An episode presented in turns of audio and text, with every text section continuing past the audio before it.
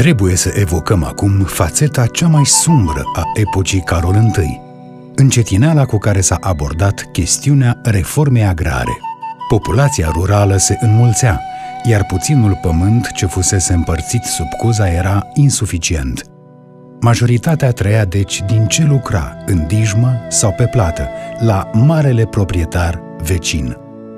Chestiunea învoielilor agricole revenea sporadic în discuțiile Parlamentului, cu rezultate uneori cu totul nemulțumitoare pentru țărani. Ei reprezentau încă la începutul secolului 20 peste 80% din populația țării, dar un milion de țărani proprietari nu își împărțeau decât circa 3 milioane 300 de mii de hectare și mai erau peste o zecime din ei care nu posedau nimic – pe când alte 3 milioane de hectare erau proprietatea a 6500 de mari proprietari. Printre acești 6500 de mari proprietari, deosebirile erau enorme. Doar câteva sute de proprietăți se întindeau pe mii de hectare. România nu era un caz izolat. Același lucru se întâmpla în Rusia, iar același lucru va continua în Polonia și Ungaria, în epoca în care la noi se înfăptuise deja reforma din 1918-1920. Proporțiile latifundiilor în acele țări erau mult mai mari decât la noi. Dacă la noi cele mai întinse moșii aveau vreo 10.000 de hectare, în aceste trei țări vecine, întinderea marilor proprietăți depășea sute de mii de hectare, județe întregi. Chiar dacă acest sistem era atunci normal în toată Europa răsăriteană, rezultatul la noi, la nivel individual, era dezastruos și s-a ajuns la o nemulțumire din ce în ce mai acută în toată țărănimea.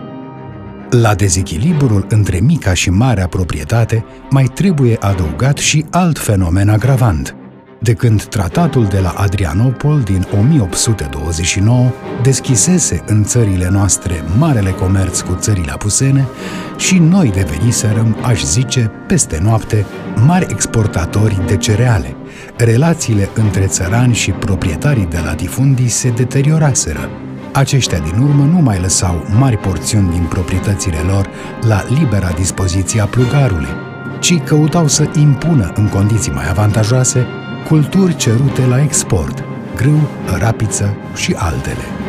În al doilea rând, posibilitatea călătoriilor în Occident, ca și subita proliferare a unor profesiuni liberale pe care proprietarul de pământ era ispitit să le exercite, a provocat în același timp o creștere a sistemului arendășiei. Până și boierii moldoveni, care până atunci avuseseră reputația de a sta mai mult la țară decât la oraș, au devenit absenteiști.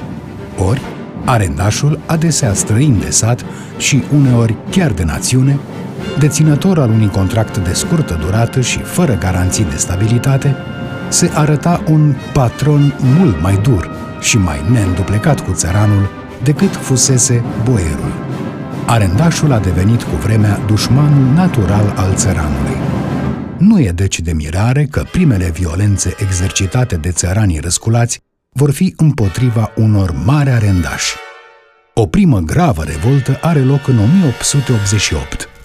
Una și mai gravă și dramatică a izbucnit în 1907, inspirând și marea literatură, Rebreanu, Panaiti Strati. Și s-a întins ca focul pe o miriște uscată, pornind din nordul Moldovei și ajungând până în Oltenia, încât statul s-a crezut în pericol. Conservatorii, aflați la guvernare, au cedat puterea liberalilor și aceștia au făcut ce nu îndrăzniseră să facă conservatorii. Au folosit armata și tunurile ca să oprească marșul țăranilor asupra capitalei. A fost o tragedie. S-a vorbit de 12.000 de morți. Chiar dacă cifra este exagerată, șocul a fost adânc în toate pădurile sociale. Dar s-au deschis ochii clasei politice. S-au luat imediat și în anul următor câteva măsuri de protecție a țăranului și de limitare a arendășiei și, mai cu seamă, în programul Partidului Liberal, la alegerile din 1913, a figurat reforma agrară, adică transferarea unei însemnate părți a marii proprietăți către țărani.